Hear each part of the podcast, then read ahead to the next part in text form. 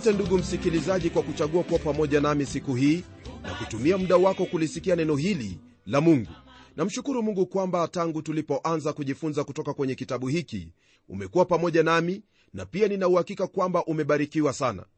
Leo hii napenda tumalizie mafundisho yetu ambayo yatoka kwenye kitabu hiki cha waraka wa kwanza wa yohana sura ya tano. Somo letu lenyewe laanzia kwenye aya ya 13 hadi aya ya kumalizia ya 21 kumbuka hili ndugu msikilizaji lile ambalo twalizingatia kwenye sehemu hii ni hilo thibitisho na hakikisho ambalo tunalo kuhusu uokovu ambao mungu ametupa. Basi rafiki yangu hebu tuanze mafundisho yetu kwa kusoma neno la mungu kwenye aya ya 13 katika sura ya tano ya hiki kitabu cha waraka wa kwanza wa yohana.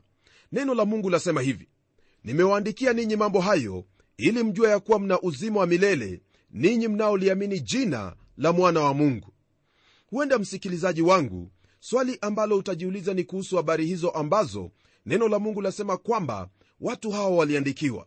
Mbele ya kukuelewesha kuhusu aya hii hebu kwanza kwa muktasari ni kuelezee hilo ambalo neno la mungu lanena kuhusu hayo ambayo yanatajiwa kuwa ni mambo hayo. Jambo hili hasa laturudisha hadi aya hiyo ya tisa kwenye sura hii ya tano. Neno la mungu nalo lasema hivi kwenye aya hii ya tisa. Kisha wako watatu washuhudiao duniani roho na maji na damu. Na watatu hawa hupatana kwa habari moja. Tukiupokea ushuhuda wa wanadamu ushuhuda wa mungu ni mkuu zaidi kwa maana ushuhuda wa mungu ndio huu kwamba amemshuhudia mwanawe. Kwa mujibu wa hili ambalo twalisoma hapa ndugu msikilizaji ni vyema kuona kwamba kuna kusudi moja katika hao ambao neno la mungu lanena kuwa ni washuhuda.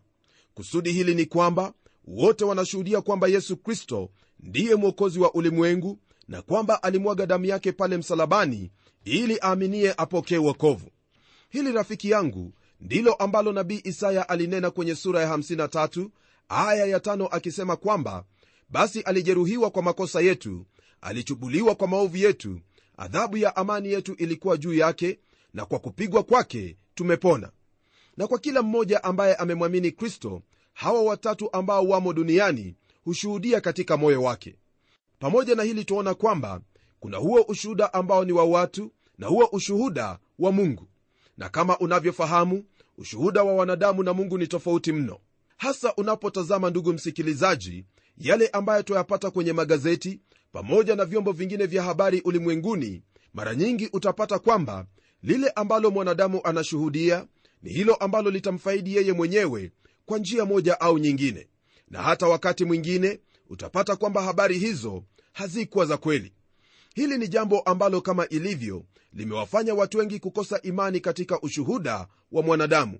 Kwa kuwa ushuhuda wa mwanadamu wachangamana na mapendeleo na kuegemea upande mmoja. Licha ya hali kuwa kwa jinsi hiyo ni rahisi kwa watu kupokea ushuhuda huo hata ikiwa ni wa uongo. Lakini la kushangaza ni kwamba ushuhuda wa mungu aliye kweli hawaupokei nao ushuhuda huo ni mkuu zaidi kuliko ushuhuda wa mwanadamu ushuhuda ambao wamhusu mwanaye yesu kristo ya kuwa ndiye mwokozi wa ulimwengu. Mungu anayo habari kwako ndugu yangu nayo na ni habari njema ambayo yahusu kufa kwa mwana wake pale msalabani ili upate kuokolewa au uwe na uhusiano wa baba na mwana na huyo mungu aliyekuumba.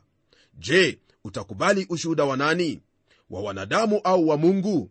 Uamuzi ni wako kisha kwenye aya ya kumi, neno la mungu liendelea kwa kusema hivi.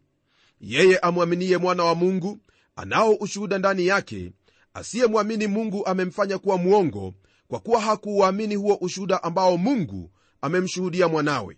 Hili ambalo tumelisoma hapa ndugu msikilizaji ni jambo ambalo ni dhahiri kabisa kwamba iwapo umemwamini mwana wa mungu basi umeupokea huo ushuhuda wa mungu na roho wake pia anashuhudia moyoni mwako na kila ambacho roho hushuhudia huwa ni kweli kwa kuwa yeye ndiye roho wa kweli.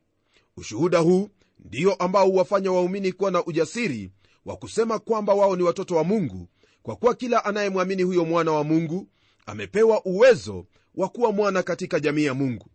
Ila mpendwa msikilizaji iwapo hutamwamini mungu hasa kuhusu hili ambalo amelinena kumuhusu mwana wake basi wamfanya kuwa mwongo jambo ambalo nina uhakika kwamba utakaposimama mbele zake siku hiyo ya mwisho hutakuwa na udhuru kwa kuwa tayari umesikia neno hili ambalo nimekuhubiria. Neno la mungu kwako ni kwamba mtumaini kristo naye atakuokoa. Ila ukisema kwamba humhitaji kristo ili uokolewe basi wamfanya mungu kuwa mwongo. Sikia neno hili halineni habari za matendo mema au kufanya hayo ambayo yanafaidi umma. Nam ni vyema kuyatenda hayo ambayo ni ya kuinua hali ya umma lakini hilo si ndilo litakalo kufanya ukubalike mbele zake mungu au kuingia katika ufalme wake. Njia ni moja tu nayo ni kwa kumwamini kristo. Tunapoendelea ndugu msikilizaji kwenye aya ya11 neno lake bwana laendelea kwa kutwambia hivi. Na huu ndio ushuhuda ya kwamba mungu alitupa uzima wa milele na uzima huu umo katika mwanawe. Hapa ndugu yangu twapata hilo ambalo ni ushuhuda wa mungu kumuhusu mwana wake. Nami nafurahi kwamba ushuhuda huu watuhusisha sisi ambao tumemwamini mwana wake ambaye ni yesu kristo. Na kuambia hili ya kwamba uzima ambao umekuwa ukiufanyia kazi haumo katika kazi hiyo ya matendo yako au katika ibada ambazo wahudhuria na wala haumo katika sehemu unayotoka au katika jina lako bali ni katika huyo ambaye mungu anayo ushuhuda wake yesu kristo mwana wake. Rafiki yangu katika imani nyingi kuna mengi ambayo ni lazima kutenda ili uwe na hilo hakikisho la uzima wa milele. Ila katika kuamini huyo ambaye mungu amemshuhudia basi twapata uzima katika yeye ambaye jina lake ni yesu kristo. Elewa kwamba katika kumwamini huyu ambaye mungu amemshuhudia basi hapo ndipo ambapo twapata uzima wa milele naye roho wa mungu anatupa ushuhuda na hakikisho hilo katika moyo. Na wala imani ambayo tutakuwa nayo siyo hiyo ambayo ni kipofu ambayo yaamini tu kama vile ambavyo mtu anavyofanya katika bahati nasibu. La hasha kuna hakikisho katika hili ambalo neno la mungu latuambia na pia kutujulisha kwa habari za uzima wa milele. Je ndugu yangu utatafuta hata lini uzima ambao mungu tayari amekupa?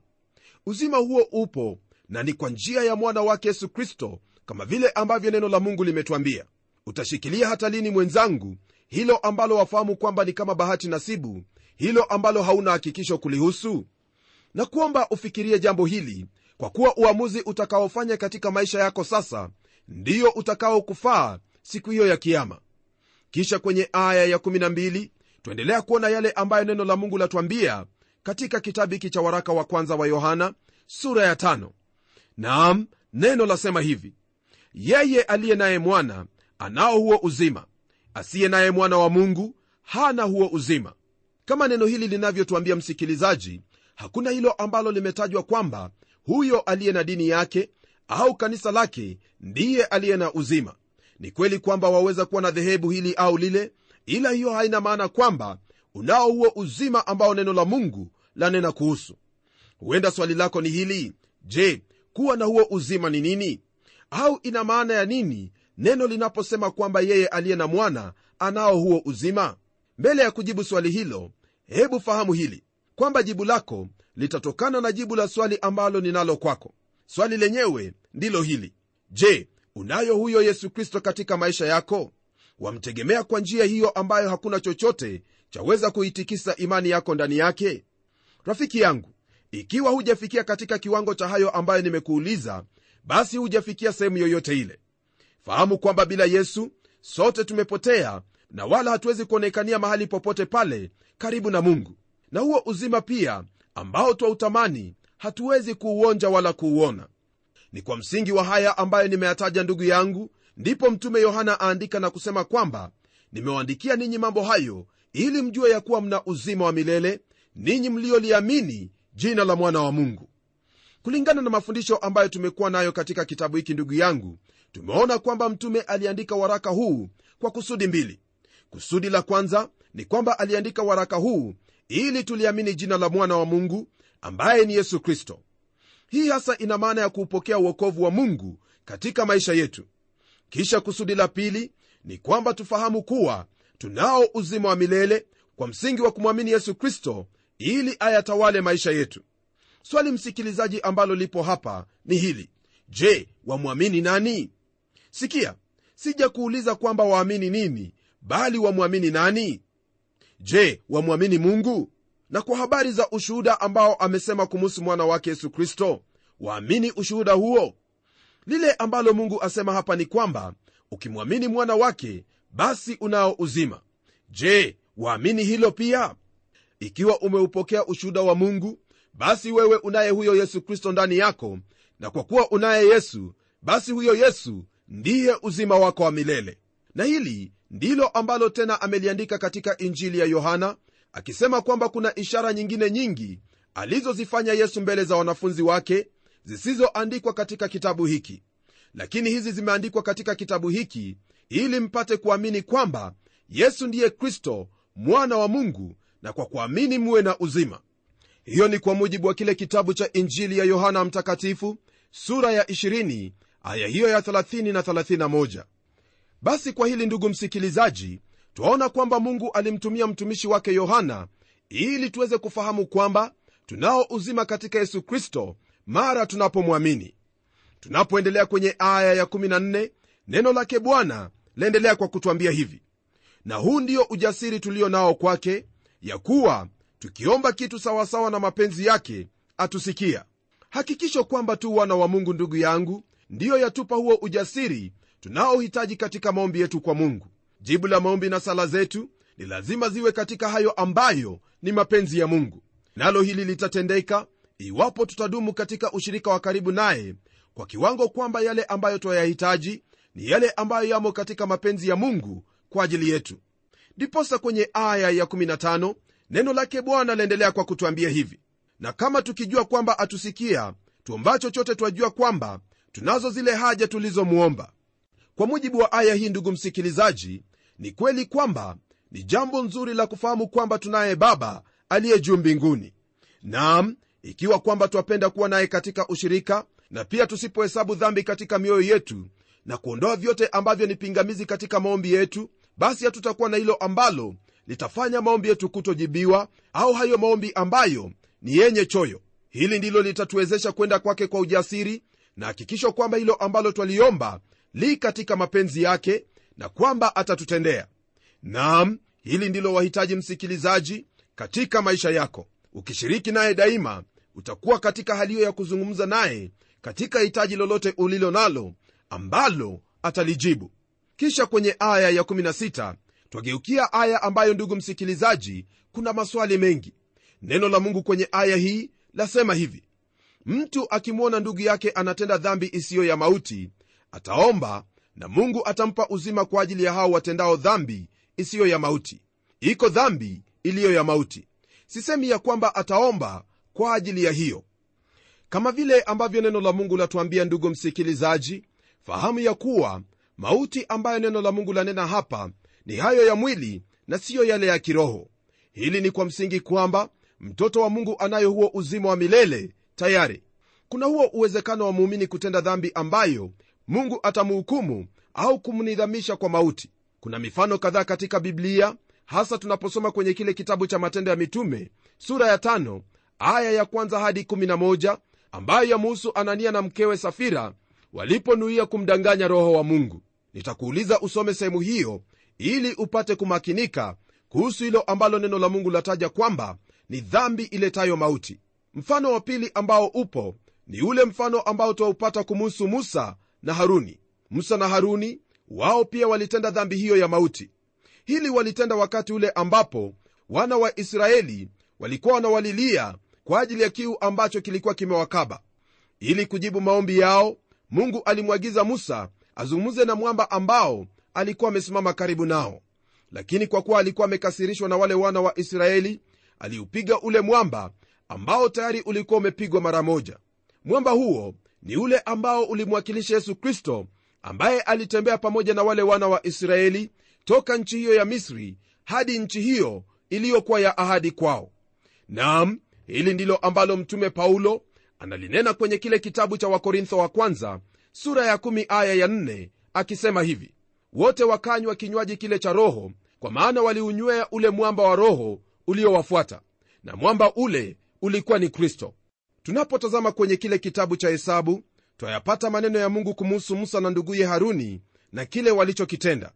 Neno la mungu lasema hivi kwenye sura ya 20 ya hicho kitabu aya ya 12 bwana akamwambia musa na haruni kwa kuwa hamkuniamini mimi ili kunistahi mbele ya macho ya wana wa israeli basi kwa sababu hiyo hamtawaingiza kusanyiko hili katika nchi hiyo niliyowapa. Naye musa alipojaribu kumfuatilia bwana ili aingie katika nchi ile bwana alimwambia maneno yafuatayo kwenye kile kitabu cha kumbukumbu la torati sura ya tatu aya hiyo ya 23 na kuendelea akisema hivi. Nikamnyenyekea bwana wakati huo nikamwambia ee bwana mungu umeanza kumwonyesha mtumishi wako ukubwa wako na mkono wako wa nguvu. Kwani kuna mungu gani mbinguni kwani kuna mungu gani mbinguni au duniani awezaye kufanya mfano wa kazi zako na mfano wa matendo yako yenye nguvu nami nakuomba nivuke nikaione nchi hiyo nzuri iliyo ng'ambo ya yordani mlima ule mzuri wa lebanoni. Lakini bwana alikuwa amenikasirikia kwa ajili yenu asinisikize. Bwana akaniambia na ikutoshe usinene nami zaidi jambo hili.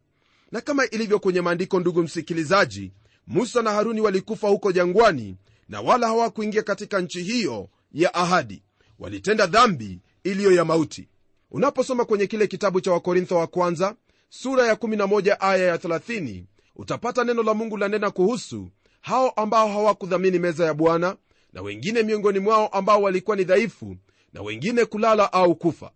Hao waliolala au kufa ni wale waliotenda dhambi hiyo iletayo mauti. Ndugu yangu huenda swali lako ni hili.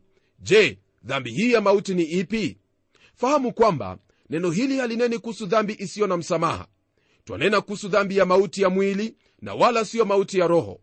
Mtume yohana kwenye maandiko haya hakuwa akinena kuhusu dhambi hiyo isiyo na msamaha ambayo hasa ni kumkufuru roho wa mungu bali anena kuhusu dhambi inayoleta mauti. Mauti haya huwa ni nidhamu ya mungu kwa kila mtoto anayetenda dhambi inayostahili nidhamu hiyo. Je hiyo dhambi ni ipi? Na kusikia ukiuliza. Dhambi hiyo ndugu msikilizaji kwa musa na haruni ilikuwa ni kupandwa na hasira kwa kiwango cha kutomtii mungu kwa hayo ambayo alikuwa amewaagiza. Na kwake anania na safira ilikuwa ni unafiki wao na kwa wale waliokuwa katika kanisa la korintho ilikuwa ni katika hali yao ya kutothamini meza ya bwana. Kwa hivyo hakuna lile ambalo twaweza kusema kwamba hii ndiyo dhambi iliyo ya mauti. Kwangu yaweza kuwa ni jambo tofauti kama vile ilivyo kwako. Naamini kwamba ndugu yangu hilo lajibu swali lako kwamba hiyo ni dhambi ipi. Tunapogeukia aya ya 17 ndugu yangu neno lake bwana latuambia hivi kila lisilo la haki ni dhambi na dhambi iko isiyo ya mauti. Kama vile ambavyo tayari nimekwisha kuambia ndugu msikilizaji kuna dhambi hiyo ambayo ni dhambi ya mungu kwa mtoto wake itakuwa ni hukumu. Lakini hapa utakubaliana nami kwamba waumini wote ambao ni hai leo hii wao hukosea na kutenda dhambi hapa na pale. Naam tulitenda hilo ambalo ni dhalimu lakini mungu hakutunidhamisha kwa kutuchukua ikiwa basi ingelikuwa kwamba nidhamu ya mungu kwa kila muumini atendaye dhambi ni kumwondosha katika ulimwengu huu ninauhakika kwamba wengi wetu hatungelikuwepo sasa. Hilo ni jambo ambalo wewe pamoja nami twafahamu. Kwenye aya ya 18 neno la mungu laendelea kwa kutwambia hivi. Twajua ya kuwa kila mtu aliyezaliwa na mungu hatendi dhambi bali yeye aliyezaliwa na mungu hujilinda wala yule mwovu hamgusi jinsi ambavyo tumejifunza kutoka kwenye kitabu hiki tumefahamu kwamba tunayo asili mbili asili ya kale na hiyo asili mpya. Asili hiyo mpya tuliyoipokea tulipomwamini yesu haiwezi kutenda dhambi bali yajifurahisha katika hayo ambayo ni ya kumpendeza mungu. Lakini asili ya kale ambayo tulizaliwa nayo ni ile ambayo daima hutafuta hayo ambayo ni chukizo mbele zake bwana. Ndiposa ufahamu wa hili la kufanya uelewe kwamba umezaliwa na mungu na wala huwezi kuendelea kuishi katika dhambi bali katika utakatifu ambapo huyo mwovu hawezi kukugusa. Kwa mujibu wa aya hii ni wazi kwamba mtoto wa mungu hawezi kupagawa pepo ijapokuwa iwaweza kusumbuliwa au kunyanyaswa na mapepo. Iwapo itakuwa kwamba mtoto wa mungu iwaweza kupagawa na mapepo swali litakuwepo kuhusu huyo aliye ndani yake kwa kuwa kila mtoto wa mungu anaye huyo aliye mkuu ndani yake yaani roho mtakatifu wa mungu. Hiyo ni kwa mujibu wa hiki kitabu cha yohana wa kwanza sura ya nne aya hiyo ya nne. Na kama ufahamuvyo ndugu yangu hakuna njia yoyote ile wala haiwezi ikafikiriwa kwamba roho mtakatifu anaweza kukaa sehemu ambapo kuna pepo. La hasha haiwezekani hata kidogo. Kisha kwenye aya ya19 neno lake bwana aliendelea kwa kutwambia hivi. Twajua ya kuwa sisi tu wana wa mungu na dunia yote pia hukaa katika yule mwovu naam aya hii ndugu yangu yanena hasa jinsi ambavyo ulimwengu umekaa katika yule mwovu kwa kutojua jinsi hali ilivyo. Unapotazama mienendo na hali za watu leo hii utakubaliana na neno hili la mungu kwamba ulimwengu wakaa katika yule mwovu lakini wewe uliye mwana wa mungu mambo si jinsi hiyo. Kwa kuwa wewe haupo huko bali wakaa katika yesu kristo kama vile neno la mungu linavyotufahamisha katika kitabu cha waefeso kwamba tumeinuliwa na kuketishwa pamoja na kristo katika ulimwengu wa kiroho. Nam hiyo ndiyo sehemu yako ndugu msikilizaji wewe ambaye umemwamini yesu kristo. Tunapotelemka kwenye aya ya 20 neno lake bwana laendelea kwa kutwambia hivi. Nasi twajua kwamba mwana wa mungu amekwisha kuja naye ametupa akili kwamba tumjue yeye aliye wa kweli nasi tumo ndani yake yeye aliye wa kweli yani ndani ya mwana wake yesu kristo. Huyu ndiye mungu wa kweli na uzima wa milele. Rafiki yangu kama vile neno hili linavyotujulisha ni jambo dhahiri kwamba ukristo siyo dini kama wengi wanavyofikiri bali imani ya ukristo ni mtu ambaye jina lake ni yesu kristo. Iwapo umemwamini huyo basi unao uzima wa milele na siyo dini. Neno la mungu lashuhudia kwamba yesu ndiye mungu wa kweli na uzima wa milele ambao kila mwanadamu yuwahitaji hakuna sehemu nyingine yoyote ile katika vitabu vyote ulimwenguni ambapo utapata maneno kama haya yaliyo na tumaini kwako unayetafuta uzima wa milele. Uzima huo ni yesu kristo mwana wa mungu aliye hai.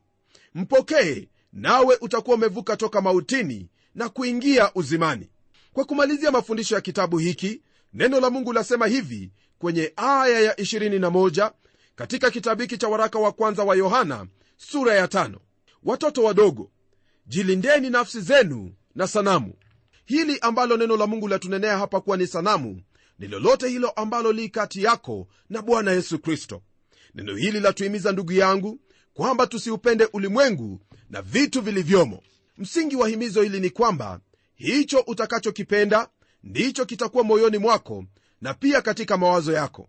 Hicho ndicho ambacho utakipa nafasi ya kwanza ili kukitumikia katika moyo wako. Na jinsi ilivyo leo hii watu wanaabudu mambo mengi tu kuanzia dini zao hata kufikia mashetani.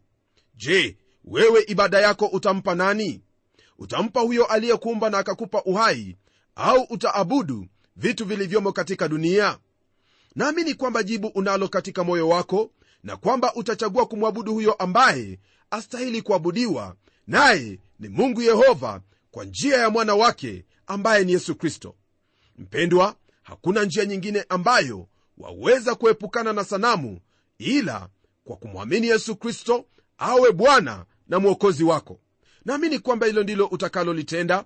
Utachagua njia hiyo ya kumwamini mungu na kuhusu ushuda ambao amemshuhudia mwana wake. Kwa sasa hebu tuombe pamoja. Mungu wetu mungu unayetupenda asante kwa mema ambayo umetutendea siku hii ya leo.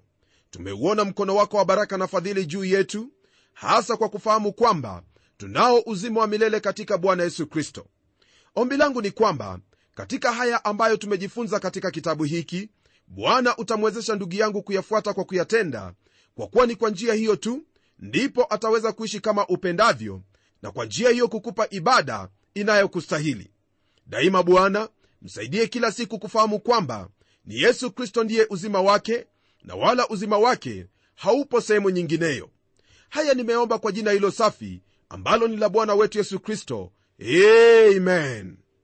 Ndugu mpendwa namshukuru mungu kwamba umekuwa pamoja nami tangu tulipoanza mafundisho haya kutoka kwenye hiki kitabu cha waraka wa kwanza wa yohana hadi sasa ambapo tumefikia mwisho wake. Endelea kusoma neno hili kusudi katika yote utendayo neno hili litakuwa ramani yako katika yote ambayo unanuia kumpendeza mungu. Na kukaribisha kwenye kipindi kijacho ili tuyaanze mafundisho mengine mapya kutoka kwenye kitabu cha nabii mika. Kwa hivyo natazamia kuwa pamoja nawe wakati huo kwa majaliwa yake mwenyezi mungu. Na hadi kipindi kijacho ni mimi mchungaji wako jofre wanjala munialo na neno litaendelea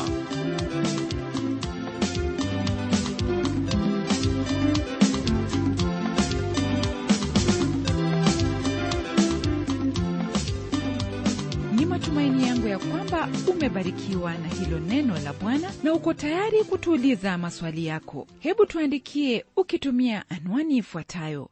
Kwa mtayarishi kipindi cha neno trans world radio. Sanduku la posta ni 21514 nairobi kenya.